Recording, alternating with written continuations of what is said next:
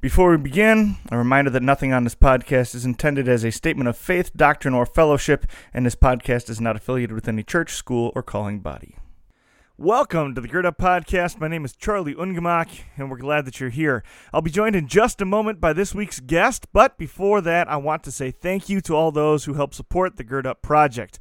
All of our content here at Gird Up is available free to anyone, anywhere in the world who might benefit from our message, and we want to keep it that way. But we rely upon the contributions of our listeners in order to do so. You will never see any paywalls or exclusive content here at Gird Up. That being said, it does cost money to put a show like this together. So if you find what we're doing here valuable and you're willing and able to do so, please go to www.girdupministries.com, click on the menu, and select Buy Us a Cup of Coffee. That $5 donation goes a long way towards keeping this podcast going and it helps us reach other men just like you. God's blessings, fellas. Enjoy the show.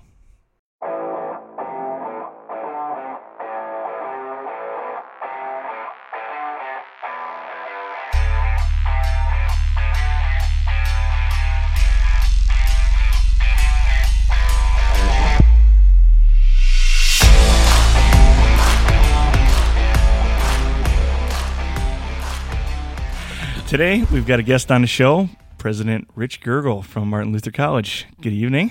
Good evening, Charlie. How you doing? Good. Good, Good to be with you. Awesome. Uh, thanks for having. First of all, thanks for taking the time to be on the show. We know it's a busy time of year. Uh, I wanted to bring you on and talk not just because we've had uh, several former presidents from our MLC on, but um, because I genuinely I love MLC. Obviously, this isn't an MLC podcast. We're not affiliated with MLC or the WELS or anything at all. Um, but uh, we talk about our schooling quite a bit because most of the guys that are on the show are involved in some way with MLC, either as graduates or um, as students, especially recently since I've been a student. Um, and MLC has genuinely been um, a wonderful experience for me both times around. So the first time through, I was a little bit of a knucklehead, but uh, definitely it was a good thing for me. The, the second time through, um, like I, I lo- absolutely loved the ministry that I was doing out in Milwaukee, but um, it definitely beat me up a little bit, and, uh, and and a lot of that has to do with the way I approached it too, knowing that uh, it was it was going to be a more of a short term gig, and so when I came back, I, I was I was pretty beat up honestly. Um, and MLC has been a overwhelmingly restorative and uh, blessed experience for me. And the fact that I'm headed on, not only that I, you guys helped me learn Greek and Hebrew, which I never thought I'd be able to do, uh, but wonders fact, never cease. Yeah, wonders never cease. I know I'm not the only guy that feels that way too, both about my own skills and about their uh, learning Greek and Hebrew. It's a tough thing to do. It is. Um, but not, yeah, not only with the academic success, but then also. Um, the fact that I, in a very real way, it's not like I, not like I wasn't going to have a career or anything after I left teaching, but um, in a very real sense, to have a second shot at doing ministry and doing it in a way that I think is going to be a little, a little bit more geared towards the gifts and abilities that I've been given. Um, this is the first time in my life where I felt like I really am where I'm supposed to be, when I'm supposed to be there, doing exactly what I'm supposed to be doing. So, um, thank you for I guess the role you play in MLC. Um, but also, I mean, that's my explanation to I guess to the audience why Sure. why I wanted you to be here. So, um, I guess uh, let's let's jump into it then. With you, you're obviously the president of Martin Luther College That- at the that's what moment. they tell me, Charlie. Yes. Um, yes. so first of all, let's just start there. What what is it? What is MLC, and uh, what does it mean to serve as president of MLC? well, I mean, we call it the WELS College of Ministry. So everyone walking the sidewalks and the hallways of our college is at least willing to consider serving in the gospel ministry as a staff minister, or teacher, or pastor. Uh, what does it mean to serve as president? It, it is a very humbling experience uh, when you, you think of the fact that uh, the entire next generation of called workers is coming through your school. Um, if if that's not being done well and faithfully, you can impact the entire church body in a negative way. If it's being done faithfully and, and well, The impact can be uh, beyond counting. Yeah, So, yeah, that's a bit sobering to remember that. Keeps me awake at night sometimes. Yeah. Whether that's it should or not, whether I should be resting in faith and not fear, but it, it does. It does keep me up at night thinking well, it means you that. take it seriously for sure, right? If Yeah. you weren't at least a little bit. Ah, I don't know. I feel like if you weren't at least a little bit conscious of the the importance of the work that you do, maybe maybe you wouldn't be. I don't know. It's Well- an awareness of the the validity and importance of the work. You know. Ser- well, here's the one of the greatest challenges I see. it's not taking myself seriously, too seriously, but taking the ministry of being president of this college seriously. Yeah. Because if I if I don't keep those two things straight, uh, one leads to arrogance and the other leads to carelessness. So if I begin to confuse myself with my office, that's arrogance. But if uh, in taking myself not so seriously, I don't take seriously the work, then I shortchange the school. Yeah. Well, and that could probably be said of pretty much anybody in a called position, right? Yeah. You have any tricks to the trade on that side of things? Oh, that well, you're you're tapping into the last twelve years of my ministry when you ask that question, Charlie.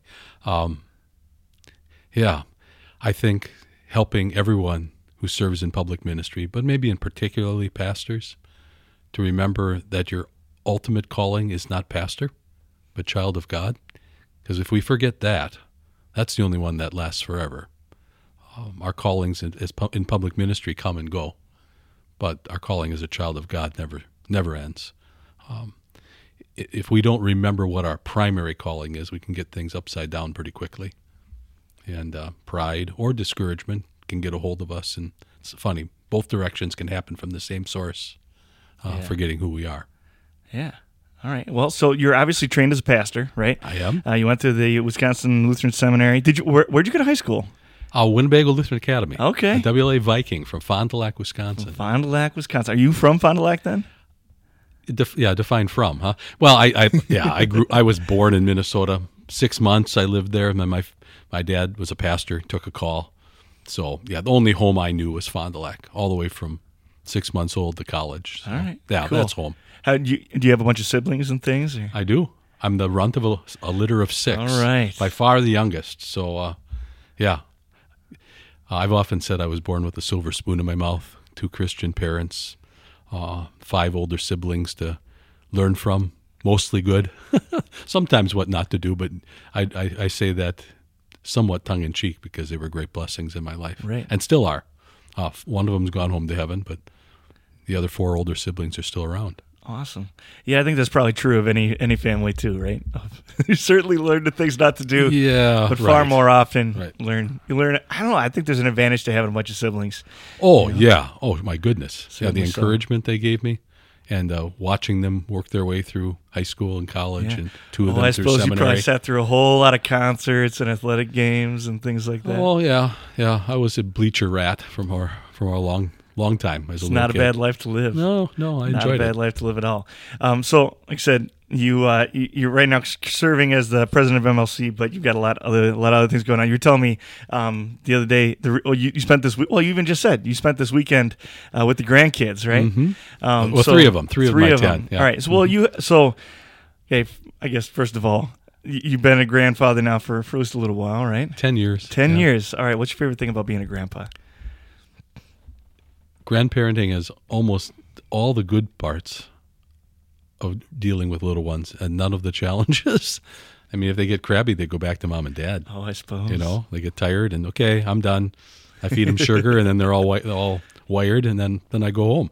But uh, yeah, I mean, it I tease to some degree, but in a in a very real sense, it's so much of the joy and so little of the of the challenges that come when you're fully responsible, as I know our sons and Yeah. daughters-in-law are. Uh, plus, I think I've learned to slow down a little bit. People who know me know I still walk and move pretty fast, but I used to move through life even faster. Mhm. And uh, I don't know if I took the time when our kids were little to enjoy the wonder of what God does as you raise children and as they mature in Christ, Yeah. and just as you learn who they are and see their personalities come out. So, as a grandpa, I think uh, I've learned to slow down and just watch that a little bit more. yeah. I wish I could impart that in a sense uh, to the next generation of, hey, it's going to be okay. This will turn out well. Yeah. I didn't always remember that. Yeah.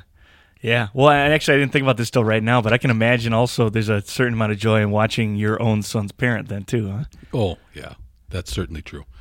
And uh, and all five of my sons are MLC grads. So two, the oldest is a pastor, the youngest is a vicar, so he's on his way. And then the three in between, uh, high school teacher and grade school principal, and a, and then a, well, two high school teachers. Now the, the call was taken a couple years ago. So yeah, that's fun too. All right. five sons. Five sons. So first of all, five kids is more than the average, right? I guess not a lot of families that are having five kids nowadays, right? Um, was that an intentional thing, or you guys just kind of? well, no one ever told us how that happened, come, right? but uh, yeah, just all of a sudden there they were. Uh, well, yeah, God gave us four pretty fast, and then there was an eight-year gap, and uh, oh my, wow, one more, and uh, they've all been a great blessing to us. But the youngest kept us young. yeah. Uh, he was born rather late in life, so yeah, I, as as I was to my parents. So I, I'm kind of living a, gl- a glimpse of what what it was like to raise children in your 50s and, and Yeah. almost into 60s. So. All right. So um, maybe this is a maybe this is an odd question, but it sounds like four. You you, you int- did intend to have four kids though, and then the fifth came along, right? Um, th- and it still is larger than a lot of families nowadays. Um, so what was what was your reasoning, maybe, or wh- why did you want to have a I mean a larger family than the American average? Both my wife and I grew up in fairly large families. I, we, we, as you mentioned, Charlie, I, I have there's six of us on my side. There's five on my wife's side. So both of us lived with many siblings around, and uh, uh, not talking about the TV show Full House, but the concept of a full house did not scare us. Uh, so we we actually looked forward to that, and the and the fun of watching them grow up together. Uh, we're about to celebrate our 40th anniversary this year, and uh, I know there are days we've we've forgotten that we wouldn't want to relive, but for most of them, they were they were great, a great blessing. So, yeah, uh, yeah I guess we, it's not like we set out and said well, we're going to have five. That's the plan. I mean, God has His own sense of humor at times, Yeah. but uh, to have a large family was something we just it seemed like a great blessing. Happy is a man who has his quiver full of them. Yeah. I think I may be using. King James there for a moment, but uh, uh, they- they have been a great blessing to us. Yeah. And now it's fun. I'm, I'm now known almost more often in more places I go through my sons than myself, which is great. Oh, I have your son in high school, or hey, oh, your son's my pastor, and, and there are some neat conversations that happen. Sometimes you know it's when students come, prospective students to MLC, and uh, their eyes will light up. You know, they don't know me, but they know one of my sons, and it's fun to see their impact. Yeah, absolutely. Now, I, I would love to talk about your life a little bit more in just a second, but Five Sons also has to present, at least to some extent, a, a, a set of challenges, right? And I guess you don't necessarily know what it's like to have daughters. Um, No, we had the name Emily a long time, and no one wanted it. So. yeah, Uh, but you now, you, I mean, you've seen, you certainly have spent plenty of time in ministry and seen a lot of families, um, and you know, you have daughters-in-law, and you've seen um, now some of your grandchildren growing up as well. Uh, what unique uh, challenges, or maybe uh, I don't know, I guess what what is a what does a house full of five boys look? I can imagine it's fairly wild at times. What does a house full of five boys look like? Well, we wherever we were. I, mean, I was pastor in Oklahoma City, and then David's uh, Gethsemane, Oklahoma City, David Star in Jackson, Wisconsin, and then seminary, and then here at MLC. I mean, we're not raising kids anymore now, of course, but those first three places all had gym keys that we had. Oh yeah, So I mean, free free entertainment with five boys and me. We we had a team team of six. Uh, yeah, com- probably the one of the greatest challenges was turning their spirit of competition into a positive thing, uh, rather than an elbow to their brother's head. yeah, You know, first there'd be one foul in basketball, and then there'd be a, a, a charge, and then another charge, and yeah, before long we had to call a timeout. And uh, and they're all competitive. The, Whoa. the the the sons of yours that I know are all competitive. yeah, yeah, they are, they are. Yeah, which is awesome. I love it. That's Yeah, the I mean, boys a- ought to be. it's a great blessing when when it. I mean, I think of it in ministry as resilience, as determination, uh, as recognizing the cross. Uh, the cross is not a hindrance to us; it's part of ministry, Yeah. and not to be afraid of it. Yeah, in a very real sense, it's your ability to stand on principles, right? Mm-hmm. Which might not always play out well when you're talking Sure. about fouls on a basketball court, but when it comes to eternal matters, it certainly is a it certainly is a wonderful gift to have. Determination turned into a spiritual reality is a great thing. Yep. Yeah, yeah, awesome. What what do you think you guys did really well as parents? Wow. You, you, I mean, you know the. It's so easy to think of what you didn't do well. Um, I hope that we modeled a joy in serving our our Savior in ministry and in life as a child of God, but and, and who happened to be a pastor as well. Um, not that they never saw me discouraged. I'm sure they did plenty, but I hope they saw me having joy in sharing the gospel and joy in seeing its fruit. I hope that's what they saw. Uh, they, they saw that in my wife in a in a very powerful way as well. She was a trained teacher. Uh, she stayed at home and taught them until our youngest went off to kindergarten. Then she went back to teaching. But uh, they had a very, very steady influence in her. I could be a little bit more mercurial, up and down. But I hope from both of us, they saw the importance of our faith to us and the joy we had in service as a husband and wife team. I hope that's the one of the biggest impacts we had. Well, in my uh, in my preparation for the for this interview, I talked to a whole bunch of people, not necessarily your family, um, but I talked to a whole bunch of people about about you and about you know the the work that you've done in various places. Um, I was sent a homiletics bingo card. I did not include that in the, in the podcast po- packet, but if we if we ever do if we ever do this again, I might have to we might have to come out and make an appearance. um, but uh, anyway, I was 22 years a homiletics prof, Yep. and I'm sure my patterns and uh, uh, Oh, yeah. students caught on to those and uh, Oh, yeah. had more fun with it than I knew. Oh, and there's well, and that's the thing is they're all like in my mind as a former teacher, like, hey, they're engaged, they're listening, they're paying attention. Um, but w- what I was going to say is, um, just based on the feedback I got about you and the work that you have done, and then even um, the impact that just simply watching you as a father through the years and as a husband has had on the people around you, I. I can only imagine the the amount of impact you had on your own sons. Be, just because when I brought you up and said I'm interviewing you, like, do you have any intel? Is almost across the board people brought that up. So um, I know it's easy to beat beat yourself up, and everybody. I'm s- people certainly make mistakes and things along the way, but know that there's there's a lot of people that uh, certainly do look up to you and respect you for that. Yeah. It's it's wonderful what God does with a jar of clay. So when Yeah. He uses us, it, that's it's fun to know that. Yeah. Uh, if I could, I'll I'll share with you a, just a quick story of a teen at my second congregation. Um, it just we were having a, a Bible study, a teen Bible study between services, and uh, she had come from a very challenged family, and we were talking about marriage and what they had learned in life about what was important in that. And all of a sudden, out of the blue, she goes, "Well, uh, Pastor Gurgel, what I've learned is I've watched you and your wife." and I can see how you love each other. That's what I would like to do in my marriage. I'm, I'm thinking, oh my goodness, they are watching more than you know. Um, so, yeah, I, I thank God for that young lady and how the impact that God maybe let us have. Yeah, who knows? It's a, it's astounding to think about. Yeah. Yeah. Yeah. I also, so both Randy and Marwan were my former students from St. Marcus. Oh, my goodness. And so I certainly don't have uh, the amount of ministry experience that you have, but even just seeing that, seeing those guys, like having taught them as fifth and sixth graders, and we don't, we don't need to comment about what they were like as fifth and Well, sixth yeah. graders, but uh, we're thankful that all our teachers them to see them here now studying Mm-hmm. for ministry, and and Randy just got confirmed as well. It's a wonderful and exciting thing too. So very cool. Um, and you just don't need to answer this question if you don't like to. You can defer if you'd like. Um, but you, you did mention that there are things that you maybe would do differently. Are there any? Obviously, like I said, there's moments and and uh, that we wish we could take back. But if there was one, like th- talking to a an audience of young men um, who are going e- either have are starting their journey in fatherhood and hus- not husbandry that's a different thing or being husbands um, but then also you know just reflecting on on your time as a dad and as a, and as a husband um, is there anything like b- broadly that you maybe would do differently if you had the chance to do it again I think it's what I said I've learned as a grandfather. That I wish I could impart to my sons better now, uh, which is to understand that God's got these things, that uh, one mistake on your part, not to let that haunt you, where maybe you lost your patience or you lost your temper.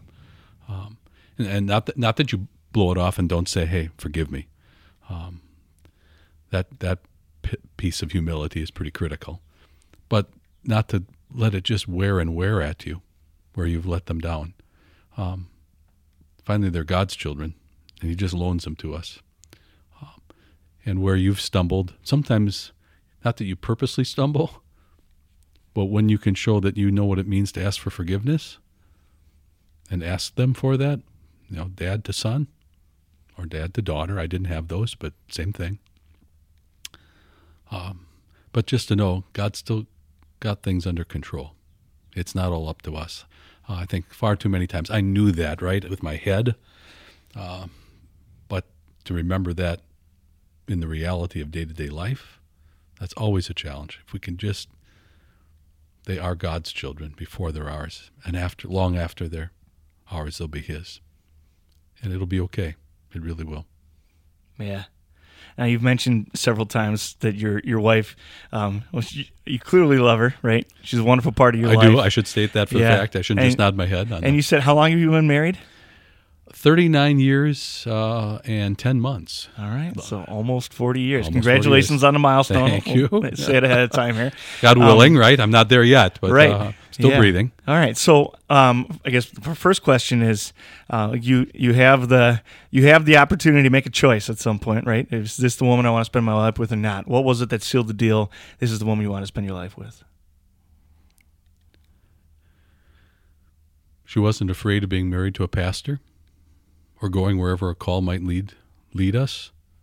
Um, her dad was a pastor, and, uh, and her grandpa and her great grandpa. I mean, it was uh, it was in her blood uh, to not not be afraid of where the calls might come to and what may happen. She knew she knew the drill, so to speak. Not that I was you know just trying to check off boxes when I met her. Uh, you're okay with calls? Okay, you good, good. Your dad's a pastor. Ooh, very good. But in that, her her love for me and love for what I was going to be doing were a neat partnership in uh, growing to to know this is the one God's given me to to spend my life with. Yeah. Are there any like moments that stick out in your brain of like, oh man, this might this might be the girl? Should have put you on a spot like wow, that. yeah. I mean, there's there's uh, if my wife's listening, there are so many I can't choose from them. I- you know, I I don't know, Charlie. If I can just grab one thing from 45 years Yeah. ago when we first met, now, um, just her kindness. I mean, I, I, I can't point to a single thing that. I, okay, in 1982 on, on December 14th, she showed tremendous kindness, but she is she is just a kind, steady. I mean, I, I think that also is what uh, taught me to love her. I didn't. I don't think I realized it at the time so much. Again, I, I am not the steady, even keeled. I'm more fiery. Um, she is the same day after day after day after day. I, I think that more than I even knew at the time, that was very attractive to me. We didn't need two people, you know, rushing around like comets.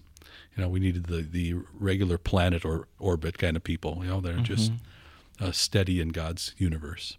And uh, I, th- I think as I look back, I don't know if I've I got an event that I can point to on that, Yeah. but just observing that about her. Yeah, well, and, and listening to to you and men like you talk about your wives, especially um, as as pastors and administrators as well, um, that's one of the things that I I certainly didn't expect to be single at 30 years old, right? Um, but that is one of the things I certainly do count as a blessing. Is that as just listening to men like you, especially even men that I've had on a podcast, talk about those relationships, it has shifted my focus quite a bit as well, and. Uh, I, I, I'm a pretty big personality, and I've often sought that out in the women that I date, um, and then kind of wondered why isn't this working, you know? um, and that's one of the things that I have very much learned, and now have very much appreciate, um, and very much I'm looking for is that idea of as my life gets simpler and calmer and more peaceful and more pleasant with you in it, or or is it just more chaos stacked on top of the chaos that I already create for myself? Pretty, I'm pretty apt at creating chaos, so. Yep. Having somebody to I shouldn't say down. I don't. I don't know that. I, I shouldn't have agreed so quickly. But uh, I have not seen this chaos, by the way. Well, that's good. Uh, for the record, That's good. That's comforting to hear. To be honest, awesome.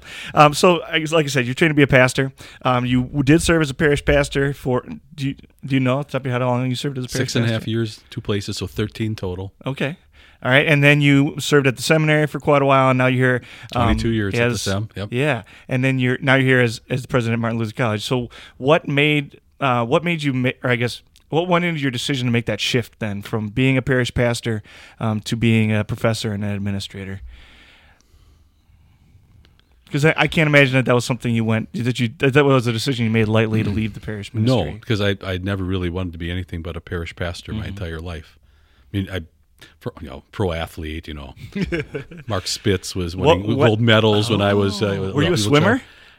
I like to swim, I- Okay. so I imagine myself swimming Yeah. for gold medal. I mean, so as as a boy, you know, you've got all the things you're imagining you're going to be, but other than a pastor, really, there was nothing I ever seriously wanted to do.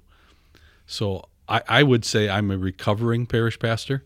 I've never gotten over not being one. Still remember weeping in the pew on my first Easter as a semprof when I realized I'm not in the pulpit preaching about the resurrection. I'm listening, which was fine. It was a good sermon, I'm sure. But to not preach on Easter Sunday was just so foreign. Uh, so, so why would I have left? Um, I had a lot of people encourage me that uh, maybe God could use the impact of uh, how I went about my pastoral ministry. I mean, I, I hope this doesn't sound proud. Uh, to be able to train others to see pastoral ministry through that lens, the joy of the gospel, and the the wonder of the fact that He uses us. Um, I, I loved Christian doctrine. I got to teach that too, especially preaching. I enjoyed. So I, I think it was that sense. I'm really still a par- parish pastor at heart, but instead of doing it directly, I get to do it. I mean, over 22 years, I don't know what the total number is. Is it 800 uh, preaching students I had? So years after, when I was thinking, well, I may not be preaching on Easter, but I'm preaching in hundreds of pulpits this Easter. At least a little bit of, of what I shared and taught, uh, my guys, so to speak, that I had. Um, so, yeah, I, would I have ever planned out my ministry as it as it's gone? No, not in a million years. Um, I I thought I'd be a parish pastor my entire working career. That I ended up as a professor and now as an administrator. Wow, yeah, not exactly on the radar. Yeah. So then, along that train of thought, then um, obviously you wouldn't have taken the call here at MLC to be the uh, president unless you thought you were capable of doing the job, right? Um, so if this this is going to be By the grace of God, yeah. yeah, yeah. So I, I you might not like this question, but I'm gonna ask it anyway. Uh, what is it that makes you the man for the job at MLC here? Oh, my call is on the wall, so it has to be so. Mm, I mean, I say that somewhat, I say a little tongue in cheek, but very seriously. If you could see over my shoulder, over my standing desk, which of course on a podcast you cannot see, but eye level above my standing desk is my call. And I remind God regularly, I did not put myself here, you did. Uh, especially on difficult days when I'm wondering, what in the world am I doing here? Uh, wh- why am I the president of MLC in the midst of this or that that's come up, or this challenge or this question? And then I look at my call, and in nomine Jesu, in the name of Jesus, it says across the top, uh, God called me here. I think we can we can answer why by hindsight better than foresight. When I got done at a particular parish, the two parishes I had, or at the seminary, and looking back, you can kind of see, well, maybe this is how God used my gifts here. So I, I'm not fully sure, other than there are a lot of people. Okay, they won't mind me saying this. uh, two of my my greatest mentors, right? This your podcast is about men mentoring men, right? Uh, are Dave Valleskey, former seminary president, and uh, Frosty Bivens, uh, longtime seminary professor. Uh, they, when I got the call, and uh, Dave Valleskey, who had talked me to leave the parish to come and serve under him at the seminary, called me. And I was sure he was going to say to stay at SEM. He'd talked me into that in the first place. And out of the blue, it seemed to me, he said, I think you should take this call and go serve at MLC. Mark Zarling has served so wonderfully well. I think you're the person who can continue the good things Mark has done and just carry on. I think you should go. That just stunned me. I have to admit, I was not going to go. I was sure I was staying until that phone call.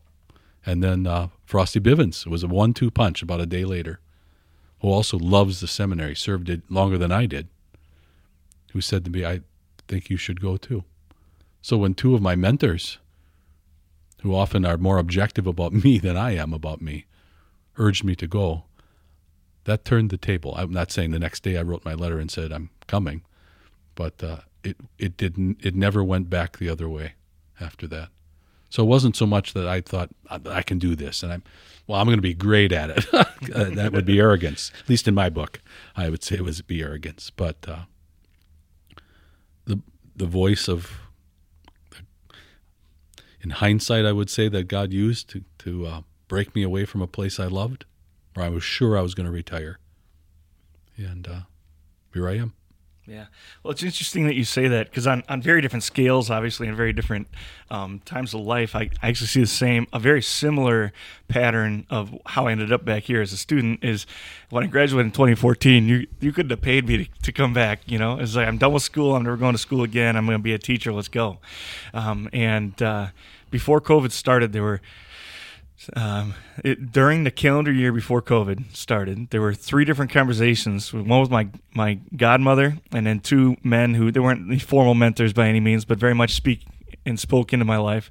Um, each of them just out of the blue. I wasn't even thinking about it or talking to anybody about it. Just said one. My my godmother said, um, "So Charlie, when are you going to do it?" I was like, do what? Like you talking about getting married? You know, like I don't know what you're talking about. She said, "When are you going to go be a pastor?" And it wasn't a like, "Hey, have you ever thought about it?" It was like, when are you going to go do this? We already know this is where you're, where you're headed, Charlie. Yeah. Now, when and is it starting? Just, huh? And I laughed. I laughed. I, I, I'm sorry, Aunt Jane. I laughed right in her face. It's like, no, that's never happening. And a couple of weeks later, the football season started, and one of the dads, who was a former called worker, um, says, Charlie, you're coming to my house tonight. And I was like, oh, what did I do? You know, and he uh, takes me in the back, hands me a beer, and says, all right, let's talk about you becoming a pastor. Like, oh my, what?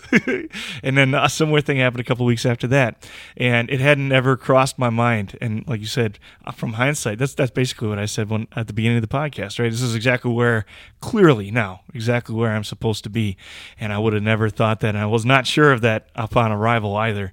I mean, it was kind of a burn the ships moment and so there was no choice to look back, but um, t- to some extent. Um, but looking back from this perspective, it certainly certainly was the right move, and, and I wouldn't have been wise enough to make it without without that influence either. Um, so it's cool that you. Actually, that was one of the things I was going to ask about. Where where some of the men, the most important men in your life, and I might still ask you a little bit of that at the end. Well, there are time, others but, too. right, God's giving me many. Yeah, absolutely. But uh, to lean, uh, keep leaning into MLC.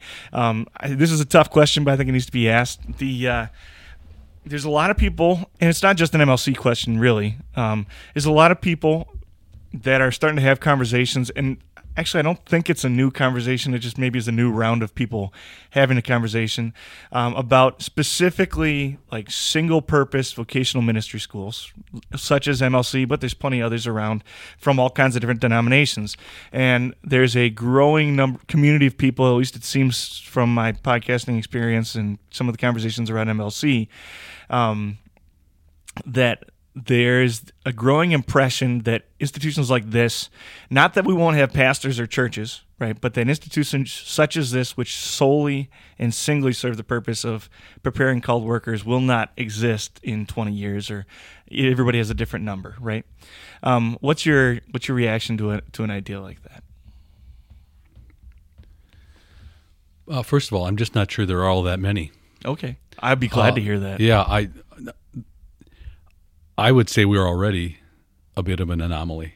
So it's not that it's becoming an anomaly, becoming rare. It's already rare. Um, I, I would challenge anyone who raises that question to walk our campus and breathe the uniqueness of a campus where everyone is thinking about the same thing. Not only a common faith, but a common purpose. Again, is everyone who's here certain they want to be in public ministry? Of course not. We'd empty out a third of the campus if we said that was necessary. But the beauty of the fact that from every devotion in chapel, to every conversation of an advisor with a student, the conversations among students, we know why we're here. Whether that's what we're going to do someday, only God knows that. But we know why we're here. There is a beauty to the singular focus that we have. Will, will this, will that exist 20 years from now? I pray it does. I can't I have no crystal ball to say it will, but I don't think it is our challenge. Uh, I know our enrollment is, along with many colleges and teacher education colleges more than anything, are down. Uh, I don't mean to make an excuse by saying that, um, but I I don't.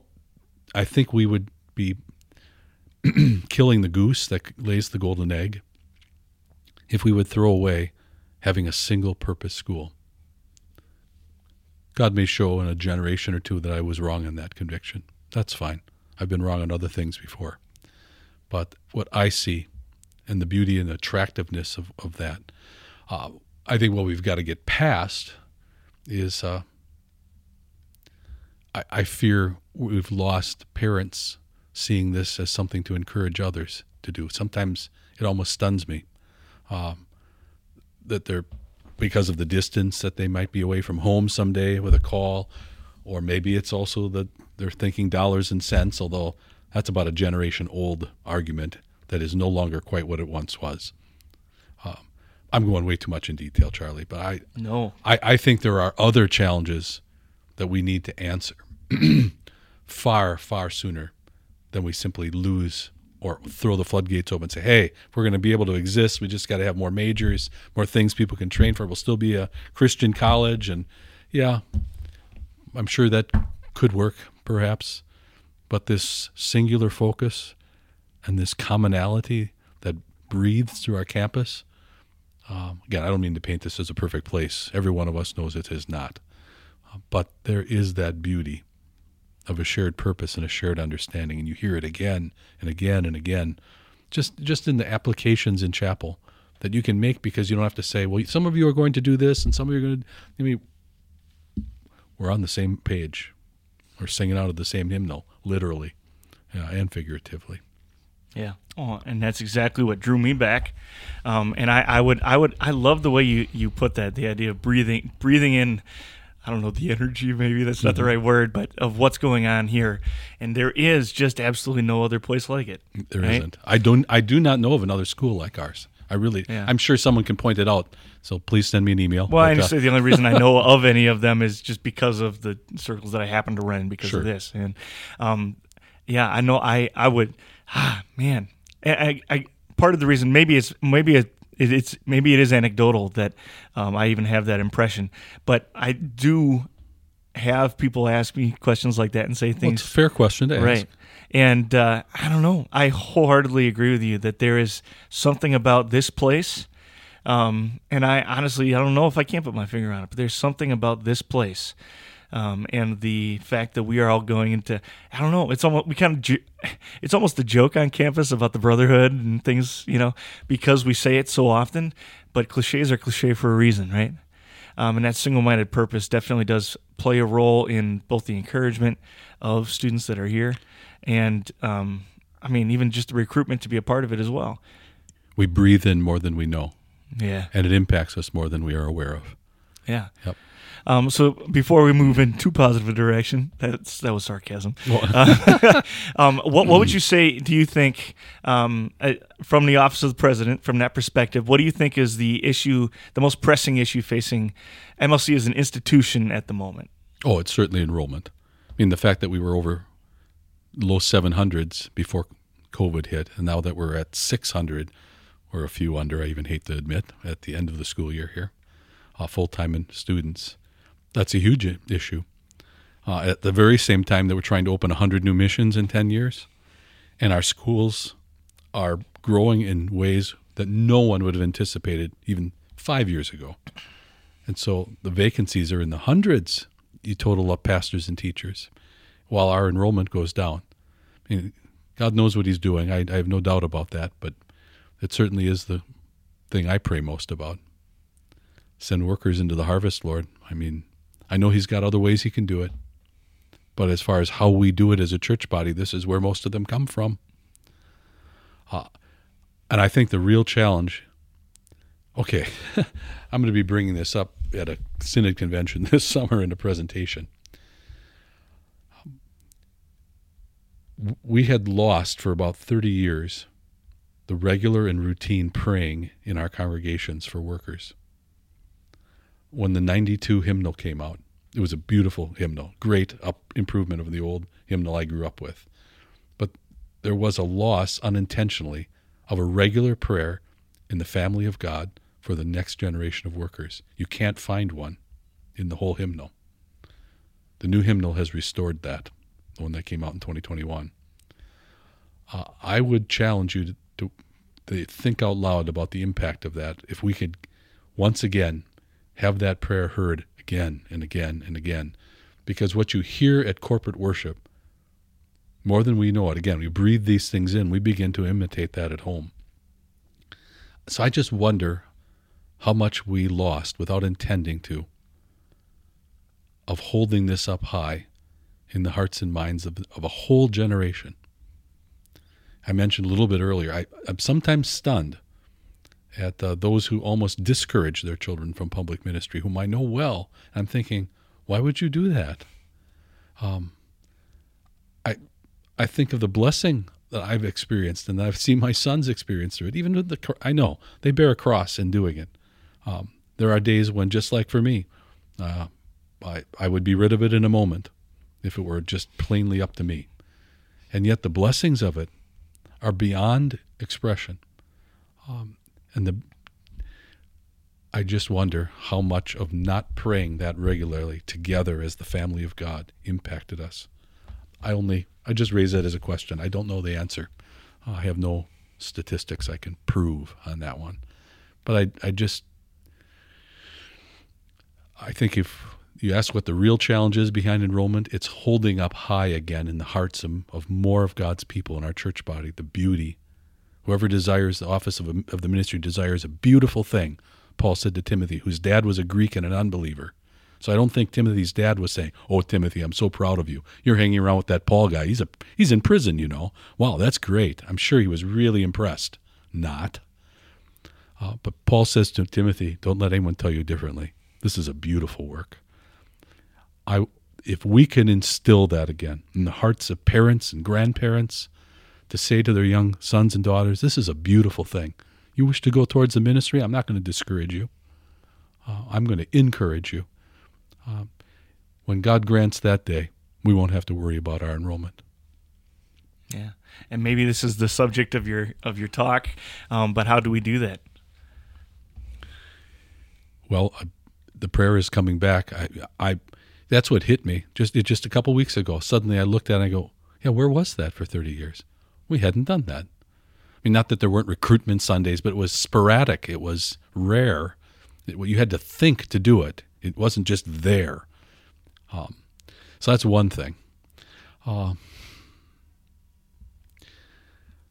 okay. As I think back on ministry, I love sports. Okay, Charlie, please don't don't don't hear me speaking it.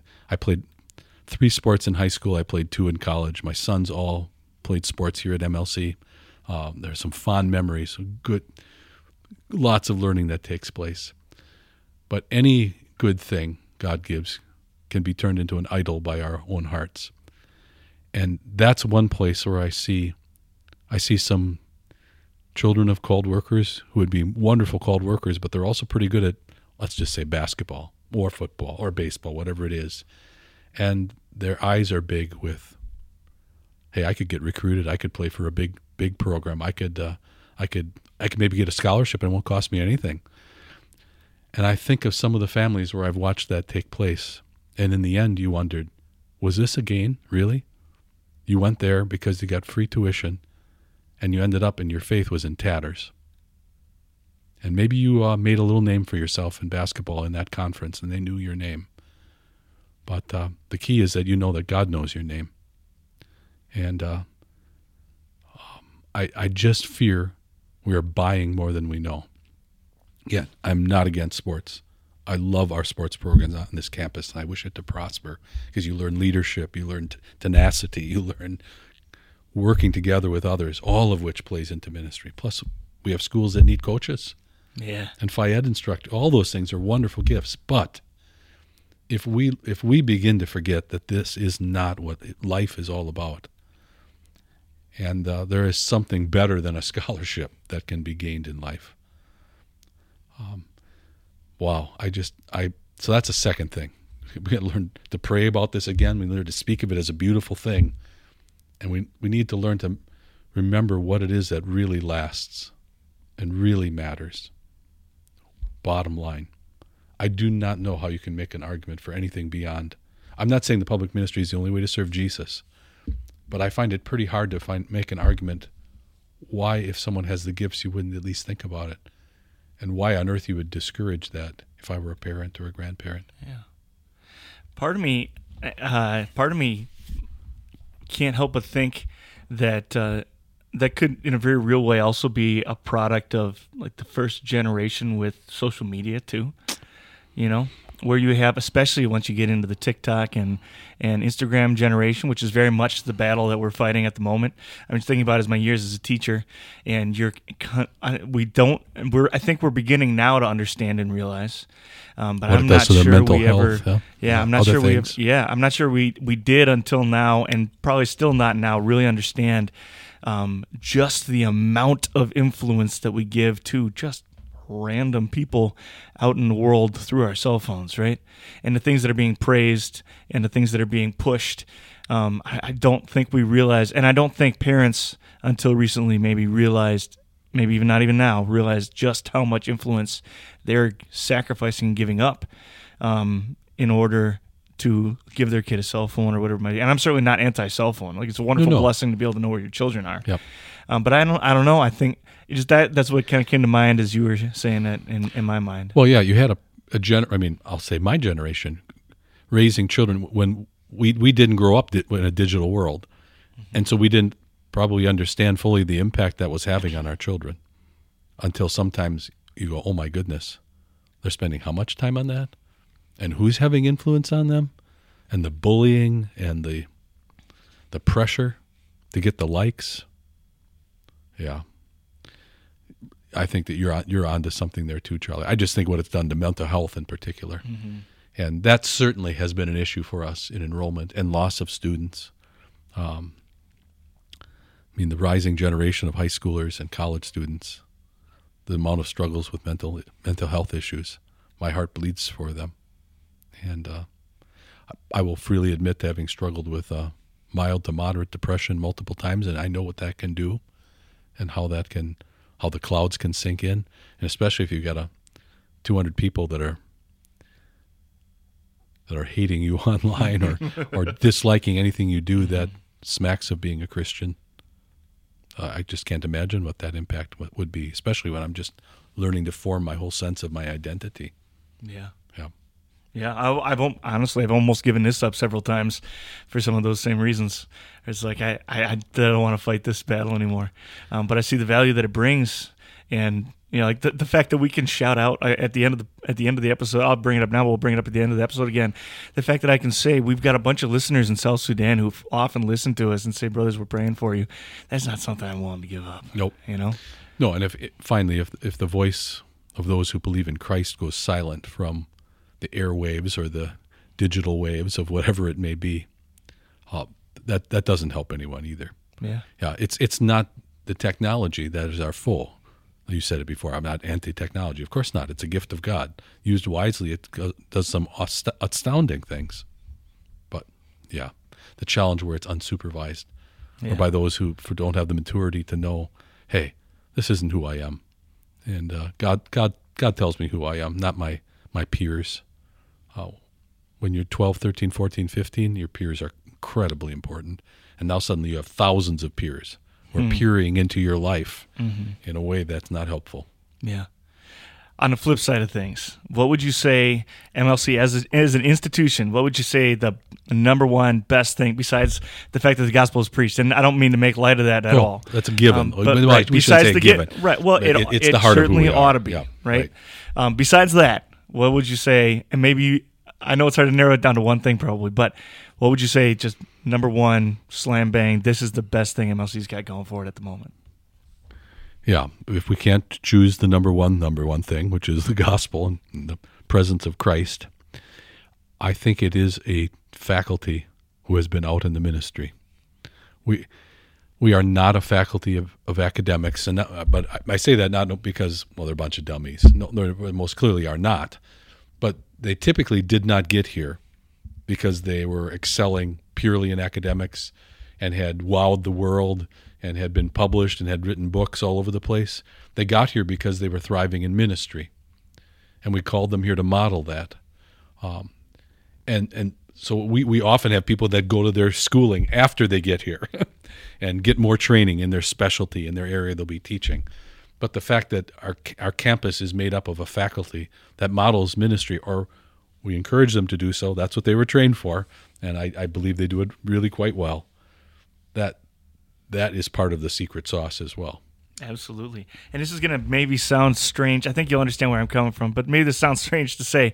It's also kind of cool and encouraging that there's there's been a number both from the seminary and from LC, a number of professors who have chosen to go back out into the field. Right? Which tells you just the extent to which our faculty has a heart for ministry itself is that and they almost kind of come do their time at the college or at the seminary, right? And then their heart is so very much in in ministry that when they have the opportunity to return to it, they take that opportunity. It, it's appealing. Yeah, we think of uh, our campus pastor after uh, yeah. two two and a half decades on our campus, going back out because longing to finish his ministry as a mission pastor. I mean, how can I uh, fault him for that? Well, well, that's awful. Why would you want to go do that? Well, that's what we train people for. Yeah, yeah we can't. Now, don't say that too often to our faculty. I don't want to empty the campus, right? but uh, part of it too is that we're calling people younger than we used to mm. into worker training. Uh, it used to be a place where you went to retire. I mean, you it was almost unheard of, especially at the seminary, but also here at MLC or DMLC beforehand. It was quite rare that someone left. But now I think we're calling people younger, who are who are you know, still just ten years out or maybe twelve years out, and that means they've got 30 to 40 years of ministry yet. Uh, does that mean they're sentenced? God forbid they think of it that way, uh, to being on our campus or our seminary's campus for those years? No. Um, I'm glad when they do stay. Um, I, I, I long for a faculty, and I believe we have it, who has a part of them that always wants to be in the classroom or in the pulpit or on a mission uh, prospect visit with someone who doesn't know Jesus that, that that a part of their heart is always there, that's not a problem. That's the point. Otherwise, how do you teach? How do you encourage others to do? Well, I didn't like doing that, but I hope you go do it. Well, that that doesn't work very well. The fact that our students can see, yeah, uh, it, it sounds strange, but one of the saddest days at seminary and here for many a prof, maybe not all of them, but for many, is call day. I mean, we're delighted for those who are going out, but there's a part of us that goes, "Oh, I wouldn't mind doing that one. I wouldn't. Oh, that one's a neat call. wow, that'd be awesome. Yeah. Uh, so there's a part of us that wants to go along, um, and in a way, of course, do, we do. That maybe that's what comforts me. I think those who stay here, um, you you really do go. You've yeah. you've imparted.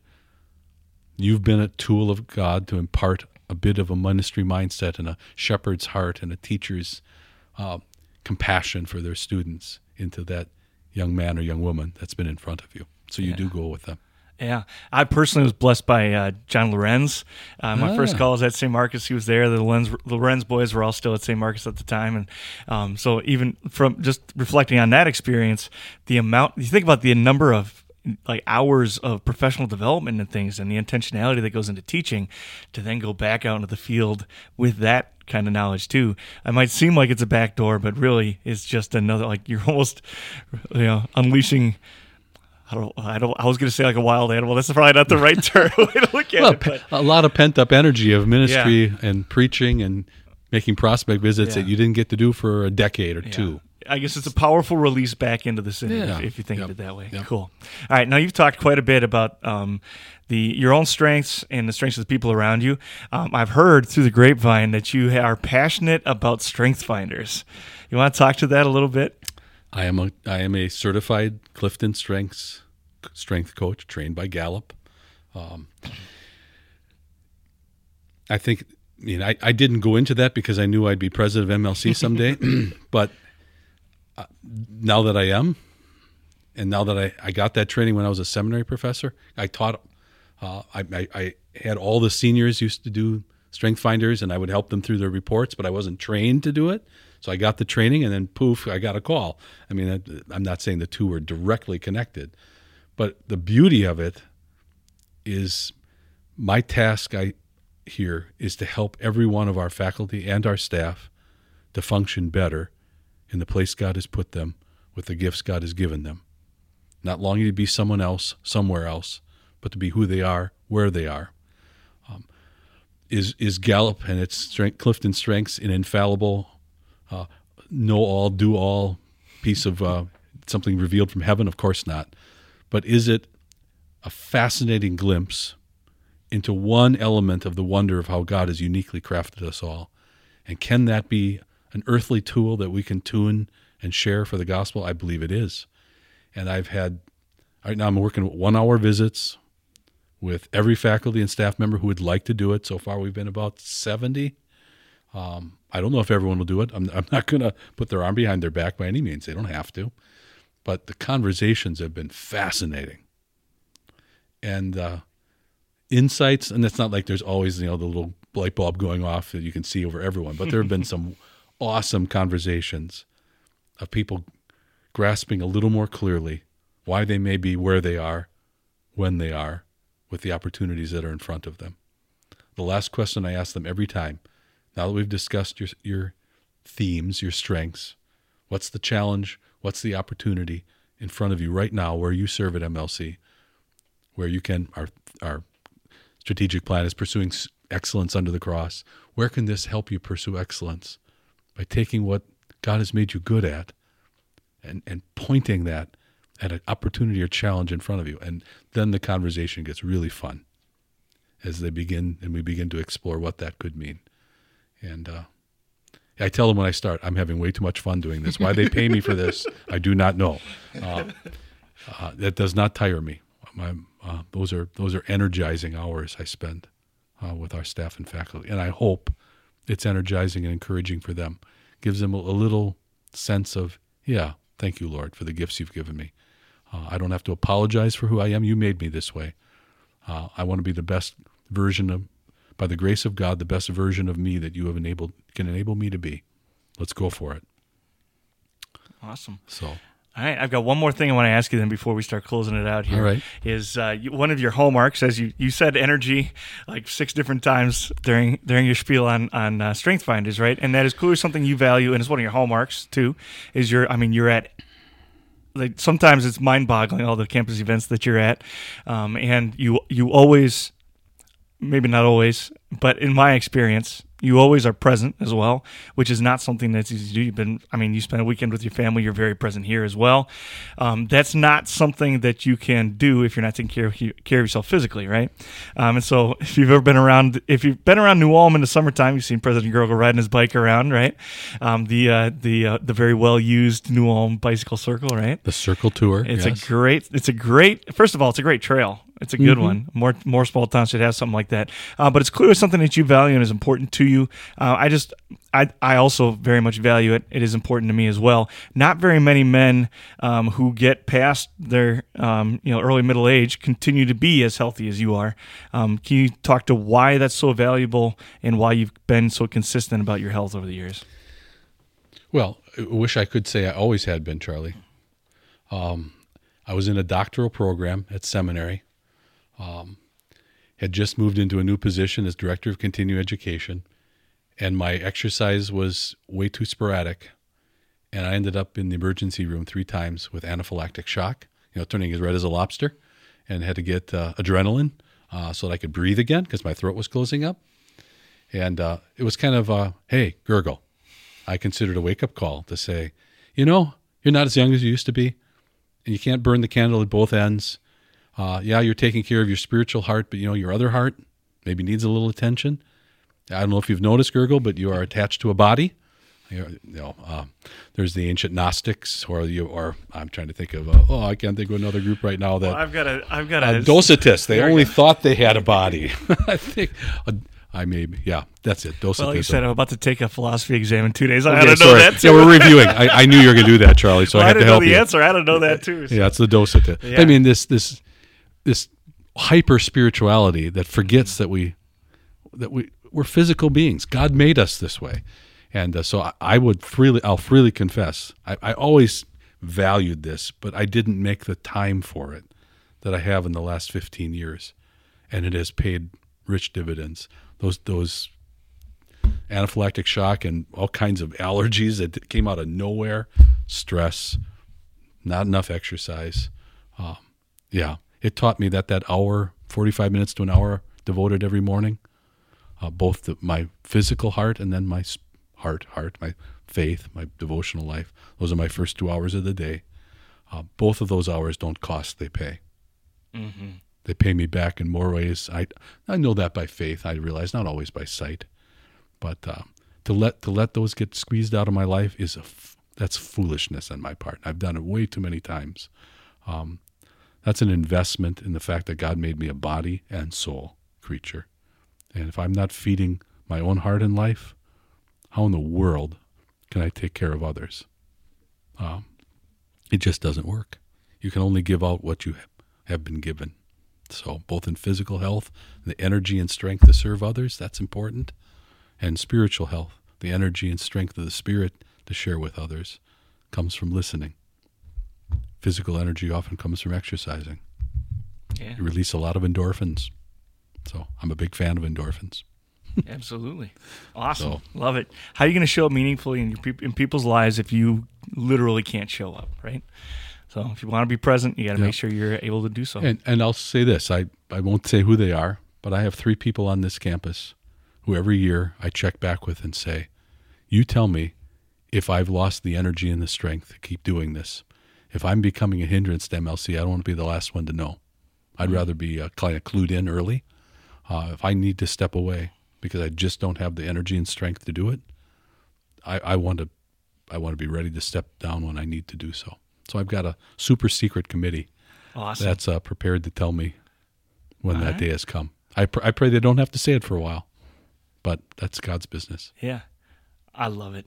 I love it. I hope you stick around for a good long time we'll too. See. It's uh, while you're uh, while we're sitting in here having this conversation, I can't help but think of one of the uh, one of the titles of uh, the Theodore Rex series um, is or no, it's not Theodore. Wow, what is it called?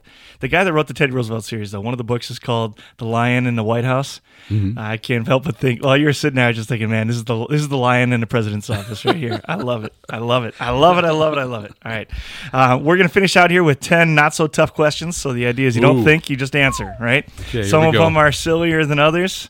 Um, some of them are. Anyway, we're just going to jump into it. So, give me your gut gut gut reaction to each question. um, so, like I said, they're tailored tailored mostly to you. Some of them we just like to hear the answers. So here we go. Uh, number one, what is your favorite baseball moment in history? The Milwaukee Brewers getting to the World Series and almost becoming world champions. I'm a big Brewer, Milwaukee Brewer fan. So, 82? It's a long time ago. Oh, yes. Thank you. Now you've said that something publicly. Like that? Yeah, it is something like that. 81, 82. I can't remember. All right. Yeah. How about them Cubbies in 2016? Just saying. I'll, I will just say I did cheer for them. Any team go. that has to wait over a century to get their World Series I wept like a cheered. baby. I wept like a baby. All right. Second question. Number two. What is your favorite heresy to refute? Wow. Remember, you're talking to a dog prof for 12 years. I taught, I taught them all. I mean, I didn't teach the heresies, but taught about them. Favorite heresy to refute is uh, every denial of the deity of Jesus, all like right. Jehovah's Witness or Mormon, or you, or sadly, much of Christianity that have taught him merely as a good teacher or a moral moral guide. Mm-hmm. So to teach the beauty of the deity of Jesus to overcome all the lies and errors in that area. Amen. Number three, what's your favorite menu item in the MLC cafeteria? Oh, it's ice cream, unfortunately. What flavor? Maple nut. Okay. Oh, I got it. My dad loved mm. maple nut, and he mm. taught me to love maple nut ice cream. Awesome. All right. Number four, what do you do that drives your wife crazy? Many things. I have to pick one. uh, I, I am a, I can be very spontaneous far as uh, hey let's go do this tonight. I know we were planning this but hey let's just go out. Nuts to the meal you've been working on all day.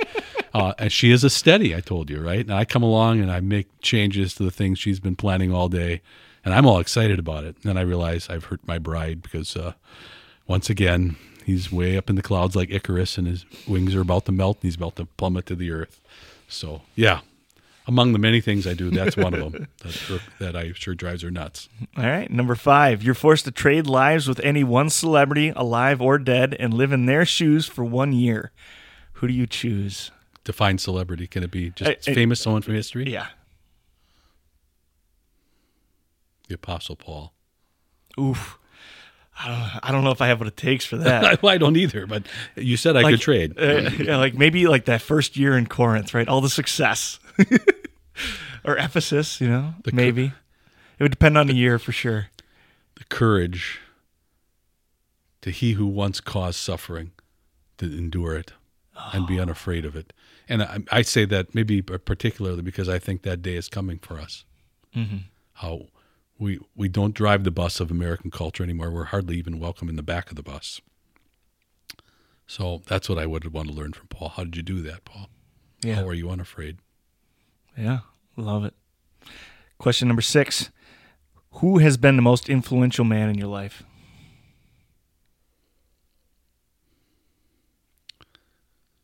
Uh, my brother Bob, ten years older than me, also pastor. Uh, we we sometimes joke about being three times brothers: brother in Christ, brother in ministry, brother in family. Yeah, hands down, my brother Bob. Right. Shout out to Bob. Question number seven If you had to pick a career outside of the ministry, what would you do? Oh, I never really seriously considered anything else, but I love airplanes, and uh, I I would have loved to have learned how to be a pilot too. Awesome. Okay, question number eight. If they were stranded on an uncharted island, Gilligan's Island style, which faculty is more likely to survive, the MLC SPAM faculty or the Wisconsin Lutheran Seminary faculty? Uh, the, the MLC faculty, because uh, there are science science guys and um, who, who understand uh, we could make a fire. Uh, our, our WLS faculty is uh, loves theology, but uh, we may be very focused on that, and we may starve because no one uh, knows how to uh, exist out in the wild. Yeah, Maybe throw bushcraft in as a J term or something, right? Yeah, I suppose I'm, I'm I'm poaching a little bit. Yeah, I'm poaching because I'm thinking probably not only of the pre-sem faculty, but a little bit of the education faculty. They teach future pastors. They do. They teach so we can use them too. So Absolutely. Sorry, my brothers at WLS. I love you.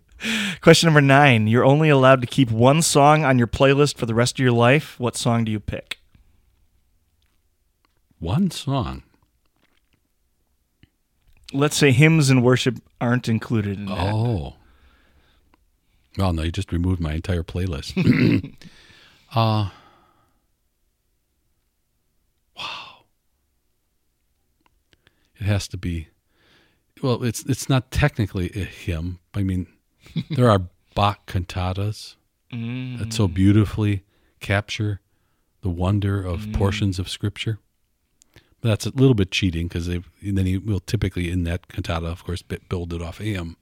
But I listen, yeah, I listen to music when I when I do my scripture reading and prayer, and it's always not always Bach, but almost always. All right. No, that's not cheating. It's a good answer. Uh, question number 10. What Christian pop culture trend should make a comeback? I can't say none. pop culture trend, Christian pop culture trend should make a comeback. Oh wow, yeah. See, I live too much outside of the pop culture, so I don't even know what to ask for. Um, give me just a moment. I'm thinking. pop culture trend should make a comeback.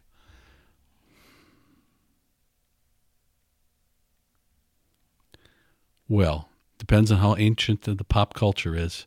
Uh, at one point, it was the consistent and almost unanimous culture of the Christian church to be in the Word on a daily basis on your own, and it was it was it's been lost for a couple generations. I know pop culture. You're probably thinking 20th or 21st century. I'm thinking 16th, 17th. Probably by the time there were enough people who could read, but uh, it was once a given that the Christian, of course, would be in the Word. I mean, in a sense, Bible study began in our congregations because people weren't doing it at home. it, it would be a nice both and, but sadly it's sometimes an it tends to be an either or. So there, it's way too far back. I'm poaching. I'm cheating. You know what? That's a great answer though, because we have a we have a tendency in a modern church to have this idea that, I don't know, it's the idea of like modern supremacy over any other era, right? Yeah, And the arrogance certain- of the current. Yeah. generation of the, every current generation. Right. No, yeah, it certainly isn't something new. That's a good answer, too. Yep. Awesome. All right. As I said, um, those of you who are listening from especially Eastern Africa, um, you continue to be in our prayers. Uh, God be with you. Um, and then also, brothers and sisters in Ukraine. I said on the last episode that we weren't getting a whole lot of listeners, but we do. We, we had a couple during the last week. So God's blessings be with, or God be with you. Um, we're praying for peace uh, very, very soon. Uh, President Rich Gurgel, thanks for being on the podcast. Very much Thank appreciate you, your time. It was fun to talk Um, with you. Yeah, and uh, anybody anybody considering ministry, well, I'll make sure I put the uh, links in the po- podcast notes below um, to MLC. Uh, feel free to reach out. Uh, we would love to have you up here on the hill. Um, and uh, blessings to everybody. This will come out the probably the day before graduation. So blessings to everybody um, who is uh, going out for the summer or uh, receiving a call uh, or entering the next phase of life here um, as the school year ends. Um, like I said, God be with you till we meet again. Uh, that's all I got for you this week, gentlemen. Go be the men that God created you to be. We will see you next time.